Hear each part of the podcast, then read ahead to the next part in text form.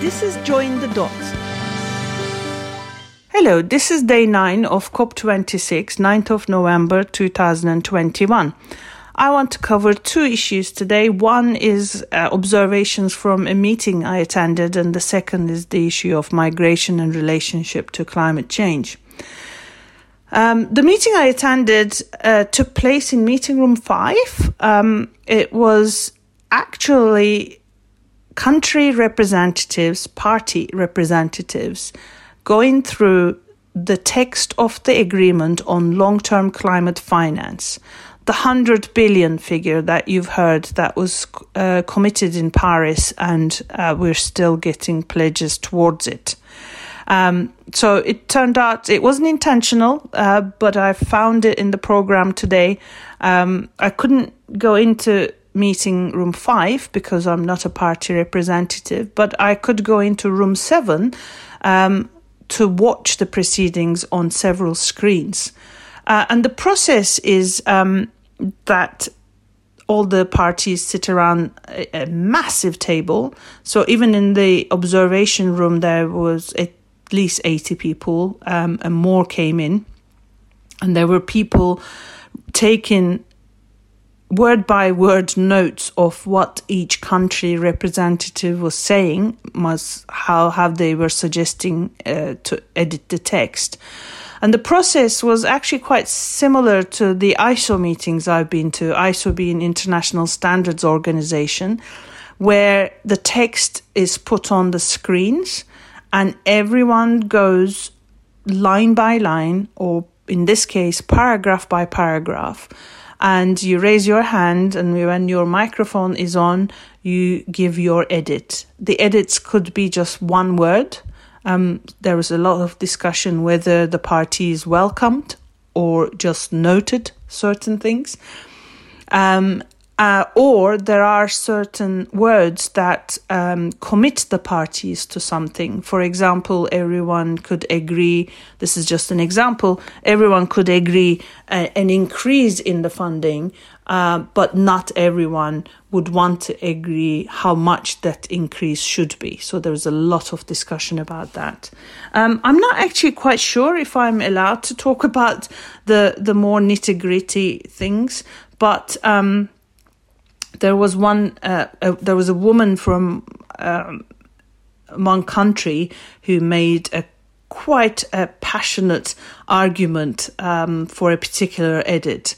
Um, and the gist of her uh, argument was that the um, the words in the agreement had to reflect the many uh, statements and promises that were made by all the leaders that who have spoken at COP so far.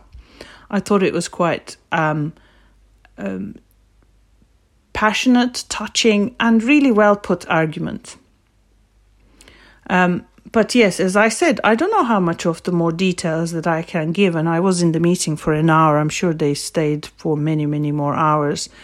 Um, the the process for the day was that this in the morning was the first reading of the text and the co-chairs were going to take all the comments during the meeting, edit the text again, and bring it for second reading at the second meeting of the day at 6 p.m.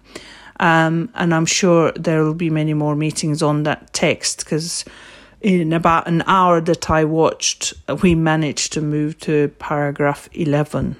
Um, I couldn't see from that distance how many pages there were in the agreement, but I'm sure there were many. Anyway, I hope um, I haven't breached any confidence here. Um, but I'd like to say that um, the room that I was in were really full of people who were very carefully listening to the discussions. They weren't there just because they had accreditation. They were very carefully taking notes.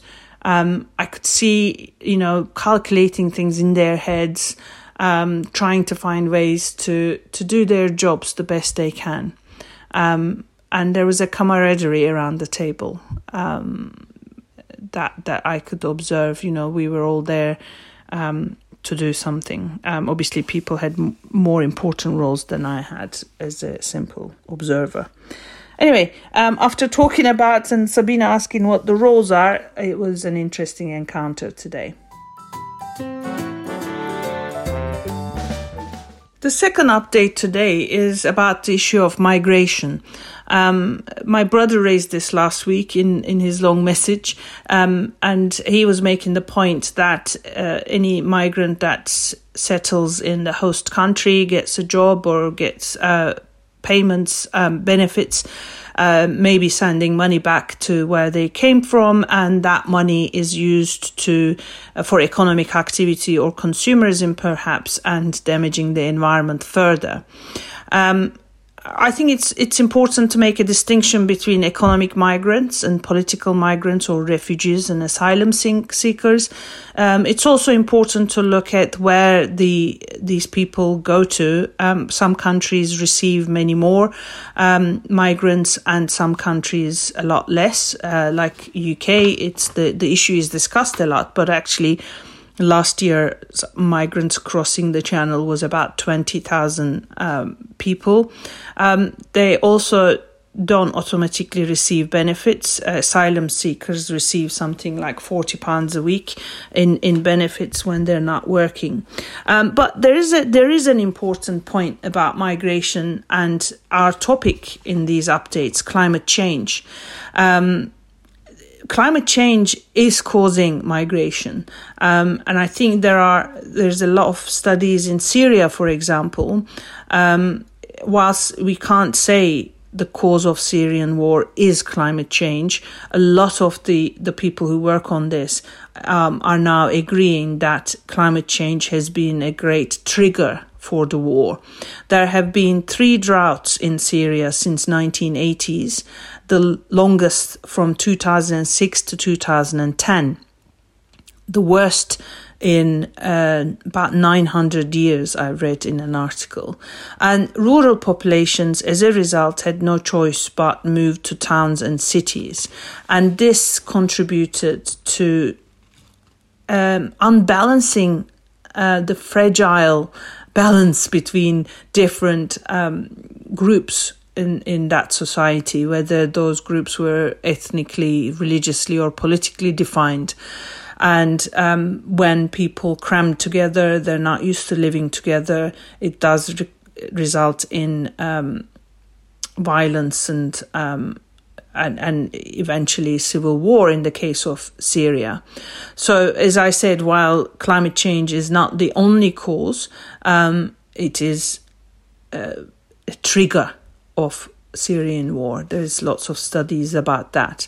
There's a recent research from University of Neuchâtel. I hope I said that right. This is a university in Switzerland.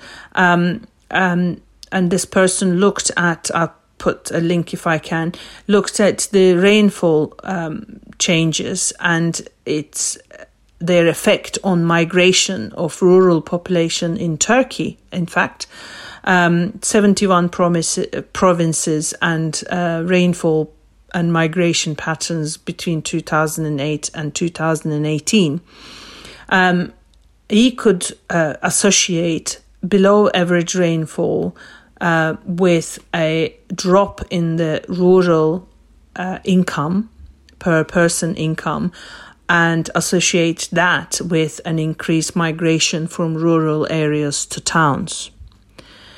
Um, the key here, I guess, is not to fight the, the people in the borders or um, blame them for wanting to migrate, um, but help keep people where they live, help them adapt to a changing climate, find them, create them uh, work opportunities, and really um, help them stay where they are. Um, where I, I, guess it's a political decision whether uh, we think people willingly leave or or they don't. Um, but the, the the discussion here is more about the impact of climate change. Um, I interviewed Lord Deben this afternoon in the Turkish pavilion. Lord Deben, um, also known as John Gummer, was a Minister of Environment in UK government um, from, I think, most of the 1990s as uh, an environment minister. uh, but also in politics as a as an MP in various roles from 1970 to 2010, um, bar a bit of a break. Um, so he is now in House of Lords, but he's also the chair of uh, UK Climate Change Committee. And I was interviewing him in terms of how the Climate Change Act in UK works, Climate Change Committee works, in terms of advising the government and setting up um, mitigation budgets as well as adaptation planning.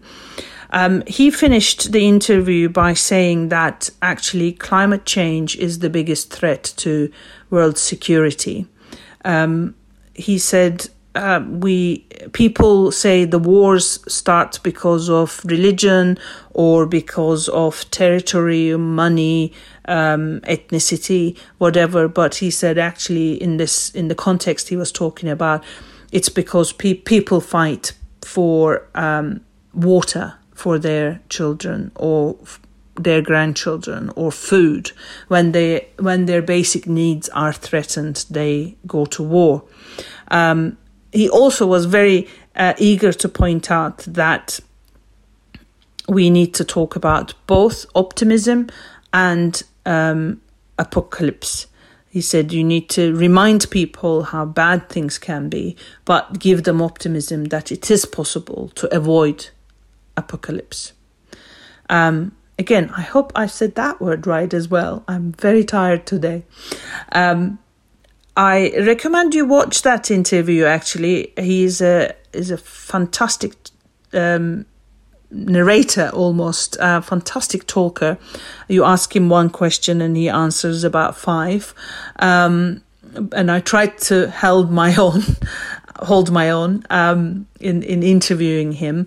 Uh, but yes, I think you will find some very valuable nuggets of information and anecdotes um, from from his political and personal life, as well as his suggestions as to how governments and private sector and NGOs should tackle this challenge of climate change.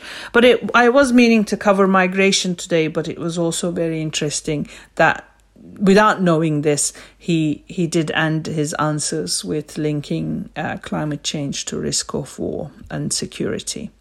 Um, we will of course share the the YouTube link to to that interview in the show notes and on our website. Tomorrow, I'm hoping to to speak to someone about today's subject um, in the program. Today was gender and science and technology.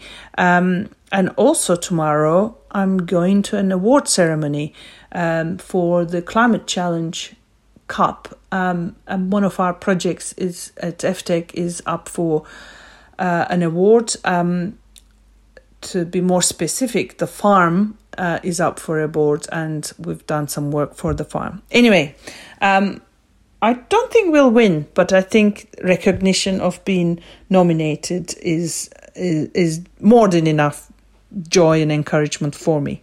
Anyway, wish us luck and um, we'll speak again tomorrow. Thank you for listening and we'd love to hear from you on Instagram, Twitter, and Facebook.